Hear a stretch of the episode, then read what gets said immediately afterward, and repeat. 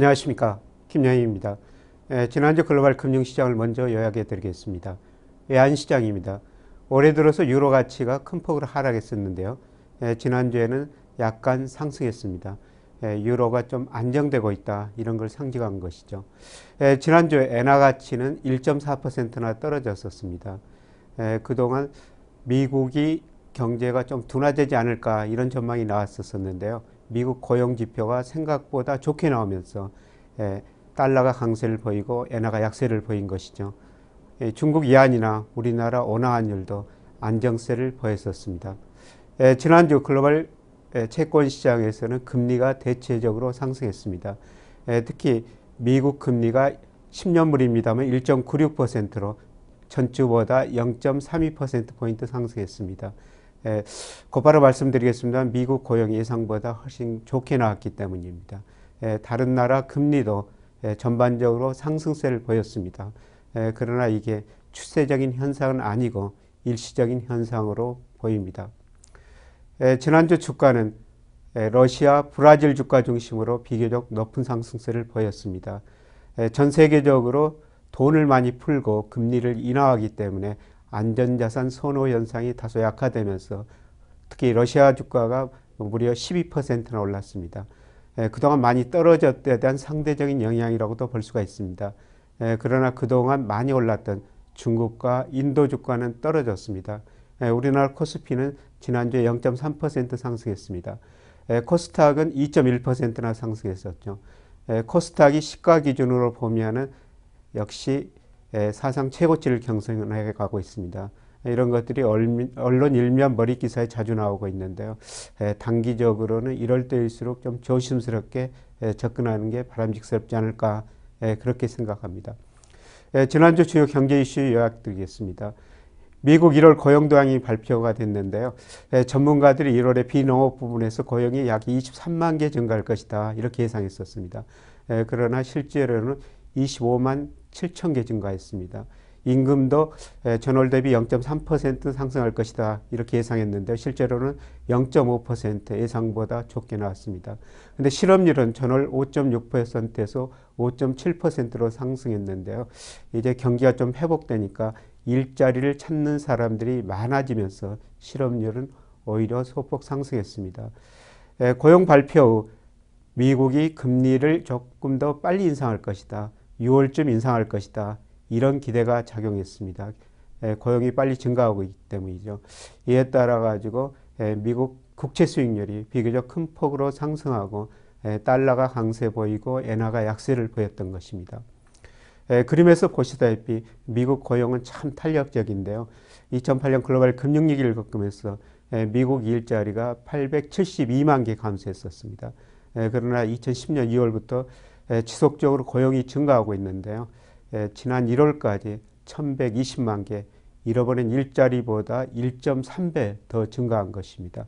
실업률도 한때 10%까지 올라갔습니다만 최근에는 5.6, 5.7%이 정도까지 많이 떨어졌습니다. 이런 걸 보면은 미국 경제가 상당히 탄력적이고 지금 회복되고 있다 이렇게 볼 수가 있는 것이죠. 다음에 중국인데요. 중국이 지난주에 지준율을 인하했습니다. 20%에서 19.5%로 인하하는 것이죠. 2012년 5월 이후로 이렇게 지준율을 전격적으로 모든 은행에 단행한 것은 처음 있습니다. 미국이 중국이 지준율을 인하했을까 몇 가지 배경을 살펴볼 수가 있는데요. 우선 경기가 많이 둔화되고 있습니다. 예, 중국의 1월 제조 PMI 우리나라 BSI하고 비슷한 것입니다만은 예, 49.8로 나왔습니다. 이 PMI가 50 이하면은 경기를 나쁘게 보는 기업이 더 좋게 보는 기업보다 많다는 것인데요. 50 예, 이하로 떨어진 것은 2009년 9월 이후 처음 있는 일입니다. 예, 최근에 중국의 부동산 가격이 떨어지면서 부동산 관련 업체 디폴트 리스크도 증가하고 있습니다. 그래서 여기다가 유동성을 좀 공급한 것이다. 이렇게 볼 수가 있겠고요. 예, 부분적으로 예, 중국이 한일 전쟁에 좀 참여하지 않느냐 이런 시각도 있습니다. 예, 지난 1월 달 중국 수출이 전문가들 한 6% 정도 증가라고 예상했는데요. 예, 실제로는 3% 예, 감소한 거로 나타났습니다. 중국 지금 내수도 별로 안 좋고 에, 수출마저 안 좋으니까 에, 중국이 한일 전쟁에 참여하지 참여할 것이지 않은가 이런 진단들이 나오고 있는 것이죠. 에, 지난주 참고로 호주 중앙은행도 정책 금리를 인하하면서 부분적으로 한일 전쟁에 참여하고 있습니다. 이번 주에 발표될 주요 경제 지표를 보겠습니다. 에, 우선 미국에서는 1월 소매 판매 미시간 대학 소비자 지수가 발표됩니다.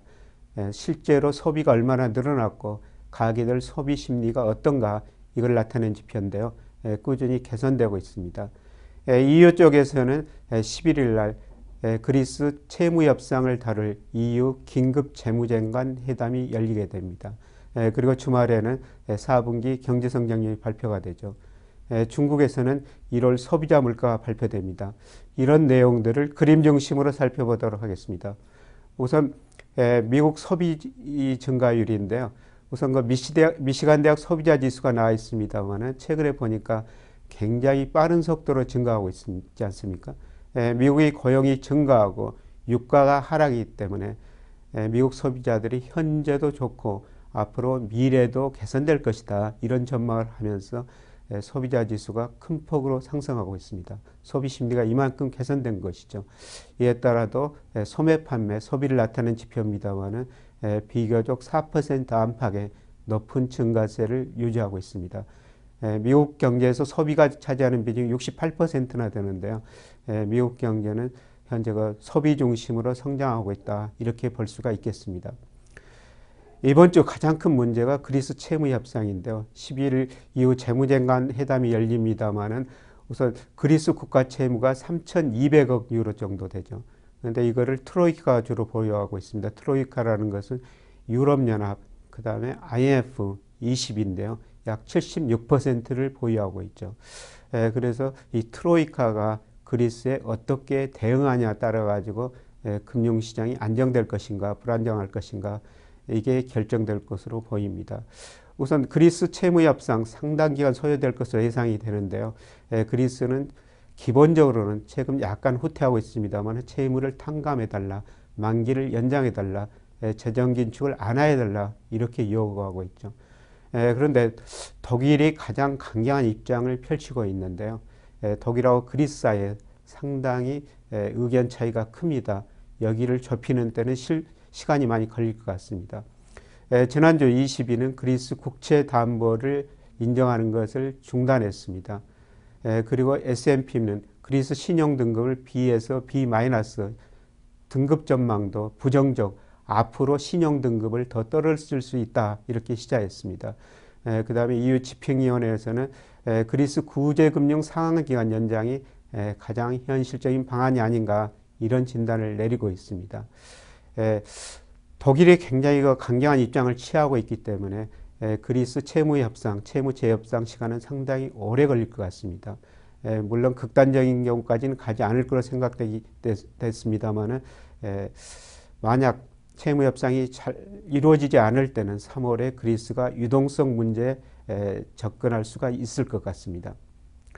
특히 독일이 반대하고 있는데요.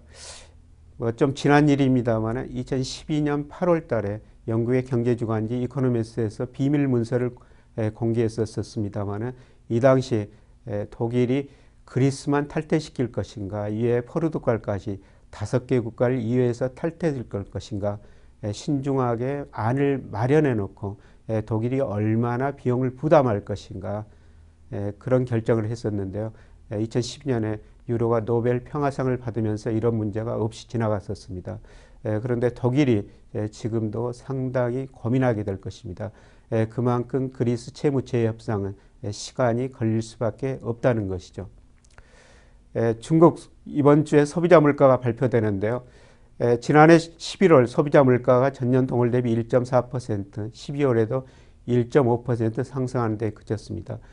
경제가 7% 성장하는데 물가가 뭐1% 안팎이라는 것은 중국 경제도 디플레 압력이 상당히 심각하다는 것입니다. 그래서 최근 그 수출도 부진하기 때문에 중국도 통화 전쟁에 참여하지 않을까 이런 진단들이 앞서 말씀드렸습니다만은 계속 나오고 있는 것이죠. 그동안 선진국이 통화 전쟁을 하고 있죠. 2008년 미국 경제가 굉장히 어렵게 되자 예, 미국이 금리를 0%까지 내리고 세 차례 걸쳐 가지고 양적완을 통해 가지고 엄청난 돈을 풀었지 않습니까? 예, 그래서 당시 달러 가치가 약세되고 미국 경제가 수출 중심으로 예, 상당히 회복됐었습니다. 예, 달러가 이렇게 약세를 보이자 특히 일본 엔화 가치가 당시 굉장히 강세를 보였었죠. 엔달러 환율이 한때 120엔이었습니다만은 뭐 2011년, 2012년 초에는 77엔까지 떨어졌습니다. 예, 그래서 일본이 안 되겠다 그래가지고 일본이 2012년 말부터는 매년 본원 통화를 40% 이상씩 엄청 풀고 있습니다. 일본이 한일 전쟁에 참여한 것이고요. 올 1월부터는 또 유로존이 한일에 참여하고 있습니다. 한일 전쟁에 참여하고 있는 것이죠. 이렇게 볼 때 중국 이안화가 뭐 달러, 엔화, 그다음에 유로존에 대해서 강세를 보이고 있기 때문에 아마 중국 수출입 증가세가 많이 둔화된다면은 예, 중국도 부분적으로 한일 전쟁에 참여할 수가 있다는 것이죠.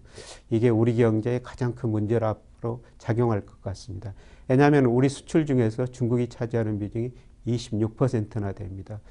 그래서 중국이 어떤 식으로 나올 것인가 이게 우리 경제 금융시장의 가장 큰 문제가 될 수가 있겠습니다. 예, 요약해 드리면요. 예, 지난 1월 달 미국 고용이 예상보다 좋게 나왔습니다. 예, 그래서 아마 미국이 금리를 6월에 인상할 것이다. 이런 기대가 많이 나왔었고요. 미국 금리가 상승했고 달러 강세를 보였습니다. 중국도 지준율 인하하고 호주도 기준금리를 인하하면서 한일 전쟁에 지난주에 부분적으로 가담했다. 이렇게 평가할 수가 있습니다. 이번 주 주요 경제 지표는 미국 소매 판매와 미시간 대학 소비 지수가 발표가 되는데요. 뭐 고용도 증가하고 있고 유가가 많이 하락했기 때문에 미국 경제는 소비 중심으로 소비가 증가하면서 당분간 성장하고 있습니다. 이번 주에 가장 큰 문제는 그리스 채무 재협상인데요. 아마 그리스하고 독일 간에 워낙 의견 차이가 크기 때문에 이거를 좁혀가는데 상당한 시간이 걸릴 것 같습니다. 진행 상황에 따라 가지고 글로벌 금융시장이 상당히 불확실해질 가능성이 상당히 높고요. 그 다음에 중국 소비자 물가가 발표됩니다만은 7% 성장하는 나라에서 소비자 물가가 1% 안팎이라는 것은 중국 경제도 디플레이션 압력이 상당히 높다는 것입니다. 그래서 미국, 일본, 유로존 서로 한율 전쟁을 하고 있는데요. 여기도 이 한율 전쟁에 중국도 점차 가담할 가능성이 상당히 높아 보입니다. 이럴 때 글로벌 금융시장이 상당히 불안해질 수가 있다는 것이죠. 오늘은 여기서 마무리하고요. 네, 다음 주에 보다 좋은 정보로 다시 찾아뵙도록 하겠습니다. 고맙습니다.